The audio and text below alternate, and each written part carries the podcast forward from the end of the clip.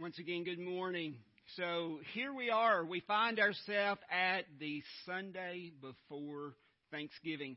And if we think about that for just a minute, we, in a way to me, it seems like this year, 2022, has just begun. It really does. But uh, reality sets in, and I realize that today starts the 47th week of 2022. And before we know it, 2022 will be behind us and we'll find ourselves wondering, where did it go? Where did it go? And if we're not especially careful, we, here's another thing that will happen. We will become so very busy over the next few weeks, especially between now and the end of the year, that we won't even stop to realize all of the things that the Lord has blessed us with we, we get so very busy. A few years ago, I read a statement that said something like this What if we woke up this morning and the only things that we had left were those things that we gave the Lord thanks for yesterday? Would our lives look differently? What if we woke up this morning and the only material things the only physical things that we had left were those very things that we gave the Lord thanks for yesterday. Would our lives look different? And I, I will have to say, many times my life would look drastically different because, you know, there's a temptation, especially as Americans, to think, you know, I, I did that. I, I worked for that. What I have is a result of my effort. And can I tell you, that's um, a line directly from our enemy, Satan. I want to remind you this morning what Scripture tells us in the book of James, chapter 1. Scripture says, Don't be deceived, my beloved brothers. Every good gift and every perfect gift is from above, coming down from the Father of lights, with whom there is no variation or shadow due to change. I had a good friend that reminded me just a few days ago that so often, as long as things are working well, we're not always thankful. And I, you know, that, that really grabbed my attention. And I'm going to give you just a couple of examples just to drive that point home. You know, when we get in our vehicles, and we either turn the key or we push the button. We expect that the vehicles go crank, don't we? We're probably not that thankful that it cranks, that everything that needs to work together to cause that vehicle to crank, we're probably not thankful in that moment that everything has worked and that the vehicle actually cranked. When it gets our attention is when we turn that key or we push that button and the vehicle does not crank. And then if we are not really careful, we find ourselves angry because something has not worked instead of being thankful for all the times that it has. I wonder, as, as we think about the earth that we live on, do we stop to give thanks for the air that is available for us to breathe? That in general doesn't make us sick when we breathe it? or do we take that for granted? And I tell you, a lot of times I take it for granted. I don't necessarily wake up every morning and thank the Lord for the air that He has provided for me to breathe or the lungs that work within my body that allows that to happen. So often, I can find myself, even though I love Thanksgiving, I truly love Thanksgiving. This is my favorite time of the year, but so often I find myself in the trap of not truly being thankful for what the Lord has blessed me with. And I wonder if I'm alone this morning or if perhaps you sometimes fall into that trap also. But I want to tell you, I've got good news for you this morning. If you don't continually find yourself in an attitude of gratitude, that can all change today. It truly can. I hope that today, by the end of this sermon, that we realize that we have so very much to be thankful for. And I hope that we will be able to see, just as the scripture that is on the screen right now, that every good gift and every perfect gift is from above, and it comes directly from God. This morning, we're going to be in 1 Thessalonians chapter 5 verses 16 through 18. And as I was preparing for this particular message, I, will have to say I don't think that I have ever preached a text this short. I, I, I don't think I have. I honestly tried to make it more. I, I wanted to, I thought there is no way that a sermon is going to be able to be based on these three verses. And then I found out, yeah, what the Lord said first, 16 through 18, that's exactly what he meant. These three verses are so very rich. And he simply tells us in these three verses rejoice always, pray without ceasing. Give thanks in all circumstances. And then he tells us why we're supposed to do these things. For this is the will of God in Christ Jesus for you. So as we begin to look at these verses, I want to be sure that we notice in verse 16 that not only are we supposed to rejoice, we are supposed to rejoice always. Always. And you know, maybe you hear that this morning and you find yourself thinking, how is that possible? How is it even possible to rejoice always? Maybe you're here this morning and you find yourself going through a situation in your life that you didn't necessarily sign up for. Maybe you find yourself going through something in your life right now that is horrible, that you would have never chosen to put on your to do list. I want to do that. It would have never appeared there.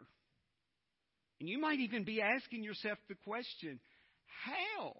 How can I rejoice always? Well, I think it's important when we look at Paul, when he wrote this, he said always for a reason.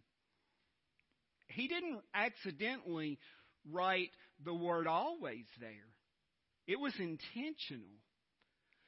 And we are going to see this morning through this sermon that the only way, the only way that we can do what's listed in these three verses as instructions to us this morning. The only way that we can do those things is if, if Christ has transformed our heart.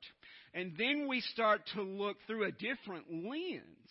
We don't necessarily look at the individual situation, but we begin to look through the lens of eternity. We know what's coming, and we know that what's coming for us as believers in Jesus Christ, as followers of Jesus Christ, is way greater than anything that we might endure. And that's good news. I want you to know this morning that the joy that we experience in Christ, it does not necessarily depend upon our circumstances. Again, we need to look it through the lens of eternity. I also want to remind you that as we look through the New Testament, so very often, and, and I want to challenge you, sometime between now and next Sunday, look through the New Testament. So many times when you find joy listed. It's also it's also accompanied by some type of sorrow or some type of suffering. Again, Paul is reminding us this morning that we are supposed to rejoice always. And again, I just want to pose the question how can we rejoice in times when we don't feel like rejoicing? And if we're being honest, we live in a sinful world. There are times that we deal with stuff that it we might find it difficult to rejoice. But I want to encourage us this morning from God's word from the book of 2 Corinthians chapter 4. Listen to what God's Word says here, so we do not lose heart. Though our outer self is wasting away, our inner self is being renewed day by day. For this light, momentary affliction, look what it's doing. It's preparing us for an eternal weight of glory that's beyond all comparison. It's, it's better even than our minds can even begin to imagine. It's beyond all comparison. And in verse 18, as we look not to the things that are seen, not, not to those things that our eyes can see, but instead we're supposed to look to those things that are unseen, those things that our eyes cannot necessarily see right now. And then we see for the things that we are able to see with our eyes, those things are transient. But the things that are unseen, those are the things that are eternal. And as Christians, we've got to remember that we've got a part in that joy that's described in our text today. We've got to make the choice that we are going to rejoice always. And again, the way that we can do that is to focus through the lens of eternity on what our eyes can't necessarily see right now. And, instead of focusing on those things that our eyes do see. And then we're supposed to pray without ceasing. We are supposed to pray without ceasing. And I wonder, do we do that? Do we do that? And I think it's important as we hear that this morning that we realize that this is not the first time that Paul has written instructions like this. Romans 12:12 Rejoice in hope. Be patient in tribulation. Be constant in prayer. Do you see the similarities between those two passages of Scripture? They sound very similar, don't they? So he tells us in 1 Thessalonians um, verse 17 of chapter 5 to pray without ceasing. And then in Romans 12 12, he tells us to be constant in prayer. So, how do we do that? How, how, how do we pray without ceasing? Have you ever thought about that?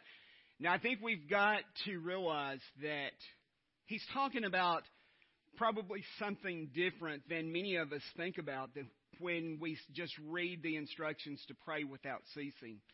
First of all, he is instructing us we should always pray in accordance with God's will. And I don't, I don't know about you, but I wonder have you ever been to the place in your prayer life where your prayers sound more like a want list than, Lord, here am I.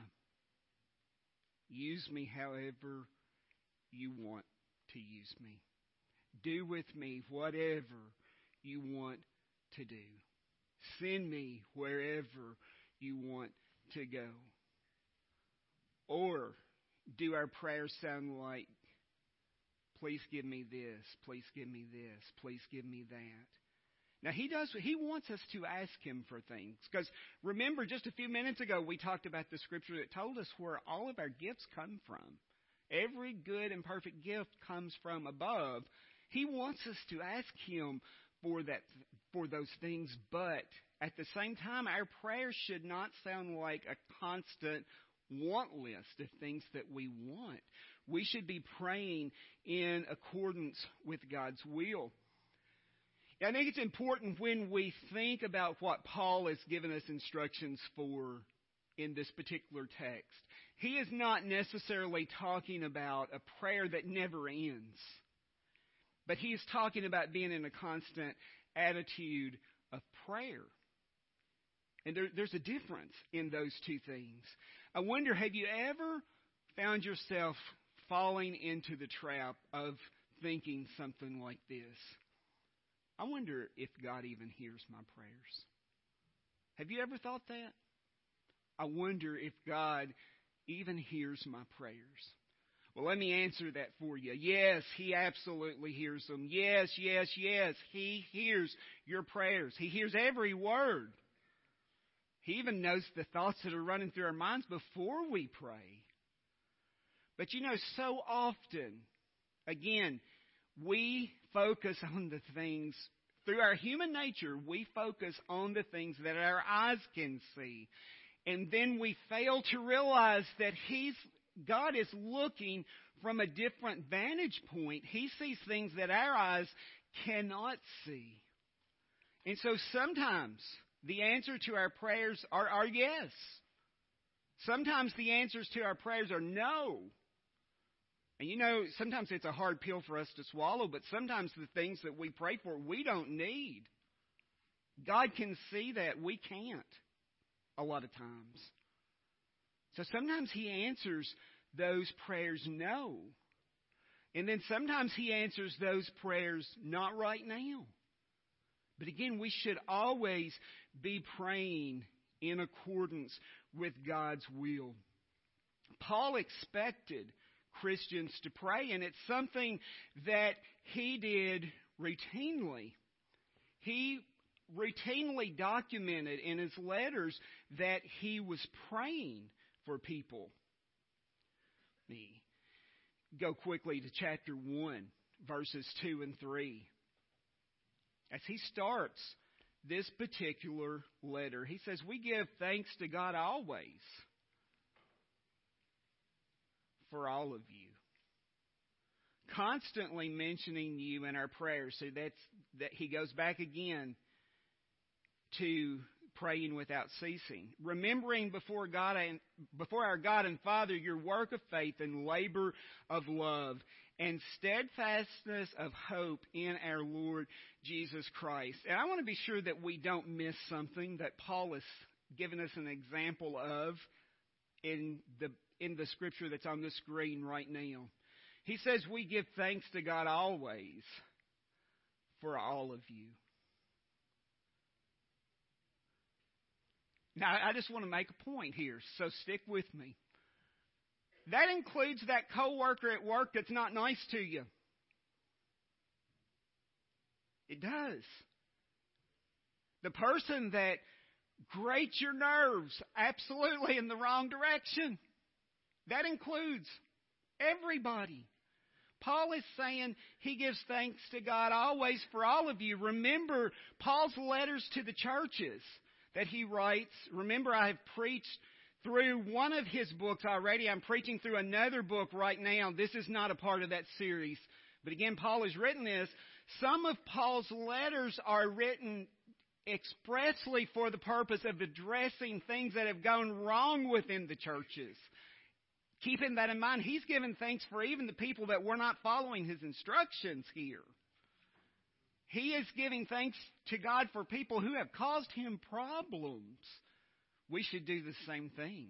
You know, on my own, on your own, none, none of us can individually change a person, but you know who can? Christ. And when Christ transforms the heart, that's when things happen. That's when revival will occur throughout churches all over this land, is when Christ transforms the hearts and lives of people, and it starts with prayer. It starts with prayer. We give thanks to God always for all of you, even the people that you find it hard to necessarily get along with at work. Pray for them anyway. Remember that Christ is who can change them. Remember, Paul was a very busy person. He was a missionary. Now, when Paul tells us in this verse to pray without ceasing, I want to be sure that you get this before we move on to the final part of our text this morning. He's not, again, he is not saying, start the prayer, dear Lord, and don't say amen until the day he calls you home. That is not what he's saying. He is saying to be in a constant attitude of being in God's presence. You know, our prayers are talking to Jesus, talking to God. Know, while we're talking about just the concept of this constant attitude of being in God's presence, I want, I want to ask a question. Can we entertain sin and be in God's presence at the same time? Can we entertain sin and be in God's presence at the same time? You know, I'm going to tell you something this morning. If we find ourselves entertaining sin, it's not very likely that we're praying without ceasing. I want to encourage you in those times when you find yourselves tempted. Whatever your temptation is, you know it. Satan knows your temptation. And that's where he's going to push the buttons in your life to try to get you to make a bad decision. But I want to encourage you when you feel Satan pushing those buttons to try to get you to willfully walk into sin, pray without ceasing. Pray without ceasing. Come into God's presence. Come into God's presence instead of walking through the door to sin. And then in verse 18, we see that we're supposed to give thanks in all circumstances. We are supposed to give thanks in all circumstances. And I want to be sure that we realize here that, that Paul, again, he is not telling them to do anything that he's not already doing. Remember when we talked about the first few verses of chapter 1 of 1 Thessalonians, he is giving thanks there for all of them. He is setting the example that we are supposed to truly give thanks in all circumstances. So how how can we do that? How can we do it? You know, the age that I have grown to be, I've observed some things. And can I tell you, we live in a country, even though that there are many, many, many problems in the country that we live in, can I still tell you that we are so blessed when you compare the situations that we have with virtually anywhere else in the world? We are blessed people, and yet we take so much for granted. If you don't believe me, and you've never been on an international mission trip, I want to encourage you to go. Because what you are likely to see are people who have next to nothing Yet they are so very thankful for the very, very, very few things that they do have. The last time I was in, Zimbabwe, I saw one child's toy. One. The entire two weeks I was there, one child's toy. It was made out of a clothes hanger. A clothes hanger and a soup can that somebody had welded wheels on. And you know what the wheels were? The top of soup cans. They scooted that thing along. They, it was it was like something that would have been worth thousands of dollars here in the minds of Americans. Most of us would have looked at that and said, That's nothing. Look what we have. But it causes you to realize that although they have hardly anything. They are so very thankful for what they do have. And guess what? They, they do give thanks in all circumstances. I see it there. I do. I don't necessarily see a lot of that in our country. I wonder, do you? I want to encourage us this morning. Let's set the example. Let's set the example to all of those who are watching us. And let me tell you, the world is watching us. Never think that that person that you work with or that you come in contact with at the grocery store or the gas station that's not a believer, please don't ever fall into the trap of thinking they're not watching me. They are. They're watching us. They're watching us to see how we react when things don't go according to the way we have planned. Do we keep our eyes on Jesus? Do we rejoice always? Do we pray without ceasing? Do we give thanks in all circumstances? I want to encourage us. Let's let the world see that. Let's set the example. Let's show them how we can rejoice always, how we pray without ceasing, and how we give thanks in all circumstances. And I want to be sure that we don't miss the last few words of this passage. For this is the will of God in Christ Jesus for you. That's what the expectation is. That is what the expectation is. That as believers, as Christians, as followers of Jesus Christ, that we rejoice always, that we pray without ceasing, that we give thanks in all circumstances. And can I tell you, I, w- I want to be sure, just, I don't want anybody to leave here confused this morning. I want to point out that this does not say to give thanks for all circumstances. There is a big difference, church. There is a big difference in giving thanks in all circumstances and giving thanks for all circumstances. God's Word's not telling us to be thankful for all circumstances, but it's saying in whatever situation you find yourself in, whether or not you signed up for it or not, you can give thanks in that, not necessarily for that. And there is a big difference. And again, this is, this is the will of God in Christ Jesus for us. So as we look at closing this morning, you still might be wondering, how can I do these things? How can I do this? Maybe you're thinking, my work's hard. You don't know, you know, I hear what you're saying, Brother Todd, but you don't know what I deal with day in and day out. You don't know what I deal with from that coworker at work. Maybe, maybe some of you are thinking right now, you don't know what I deal with at home. And I don't. You are exactly right, but I can tell you who does know. And He's the one who has the answer. And I want you to know that the only way that we can do these three things that are on the screen right now to rejoice always, to pray without ceasing, and to give thanks in all circumstances, the only way that this is possible, I said it at the beginning, I'm going to say it again now, is if Christ has transformed our heart. Apart from that, we can't do it. We cannot do those things continually unless Christ has transformed our heart. Once we start to focus on Christ and the cross and the tremendous sacrifice that He made for us on the cross. Again, we start looking through a different lens at that point, and we realize, just like the one passage of Scripture that I had on the screen earlier, we realize that we're going to focus on the cross. We're going to focus on what Christ has done for us.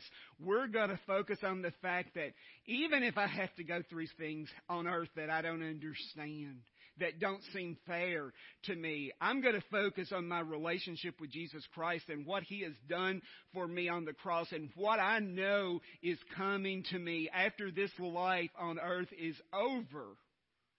Then we truly can rejoice always we truly can pray without ceasing and we truly can give thanks in all circumstances because we know that this is the will of God in Christ Jesus for me and for you. I want to ask us this morning, are we thankful? And I want to tell you real quick, as I do every time that I preach. Maybe you're here this morning and you've realized, you know what? I, I have thought for years that I was a follower of Jesus Christ, and I'm just not sure if I am ready to stand before Him face to face right now, if my life were to end. Can I tell you, life is going to end for somebody today. I don't know that it's going to end for anybody here today, but at the same time, I don't know that it's not going to end for somebody that's here today. And I wonder if it were you today, are you prepared to meet your God? Are you prepared to stand before Him face to face? If the answer is, I hope so, that's not a really good answer. Christ wants you to know. His Word tells us that He wants us to know whether or not we have a relationship with Him. So here's how you have a relationship with Jesus. First of all, you've got to admit that you're a sinner, that there are things in your life that do not please the Lord. You've got to be willing to tell the Lord you're sorry for those things. and to ask Him to forgive our sins. We've got to be the B that we we teach people in Bible school, little kids in Bible school. We teach them the ABCs of Christianity. I've just gone over A. The B is to believe that Jesus is God's Son, that He did everything that the Bible says that He did, that He came into our earth the exact way that we're going to start preaching next week throughout the book of Luke as we begin to focus on the coming, the birth of Jesus Christ. We've got to believe that that happened. That he was born of a virgin, that his father was the Holy Spirit. That he was born in lowly circumstances. That he had an earthly ministry. And all of his days on earth, it contained absolutely no sin. He never sinned at all. He is the only person who has been above sin. We've got to believe that. And then we've got to believe that He loved us so much that He was willing to die on that old rugged cross for us. He physically died. They took His body off of that cross. They buried Him. But he didn't stay dead. On the third day, he arose, and that's why we celebrate Easter. We've got to believe those things. So I wonder, have you done that this morning? And Can I tell you, if you hadn't, there will be no finer day than today to make the most important decision of your life. And to the church, one more time, I want to just encourage us as believers. Let's set the example to the world that is watching us. Let's rejoice always, even when things don't go our way. Let's rejoice always. Let's pray without ceasing all the time. Especially in those times when we don't understand. May those things drive us to our knees in prayer. Let's set the example. And let's truly give thanks in all circumstances, realizing that this is indeed the will of God in Christ Jesus for me and for you. Would you pray, pray with me, please? Father, thank you so much for your word. Father, thank you so much for these three verses of Scripture. Thank you for allowing us to realize that we truly can rejoice, even when the world might not necessarily tell us to rejoice. I pray that we will set the example of rejoicing anyway, of rejoicing always. Father, I pray that when things occur in our daily lives that we don't understand, that might not even seem fair to us. Father, I pray that those things will drive us to our knees in prayer. Father, I pray that we will pray in the good times. I pray that we will pray in the bad times. And I pray that we will pray on every day in between those two places. I pray that we will pray so aggressively and we will see a great revival, a great awakening begin throughout your churches. Father, I pray that we will truly be people who are thankful. Lord, I pray that we will be thankful in all circumstances. Lord, I pray that the, the world that is watching us, Lord, I pray that they will see that as believers, we are thankful people. Father, I pray now that you will be with people who have heard this message today, whether or not they're sitting here in this sanctuary or they are hearing it or watching it through technology of some form that don't know you as their Lord and Savior. Father, I pray that this will be the day that the gospel will just penetrate their hearts. What I pray that there will be salvation occur today. What I pray that that you will be forever glorified. Father, may we keep our eyes upon you. And it's in your name I pray. Amen.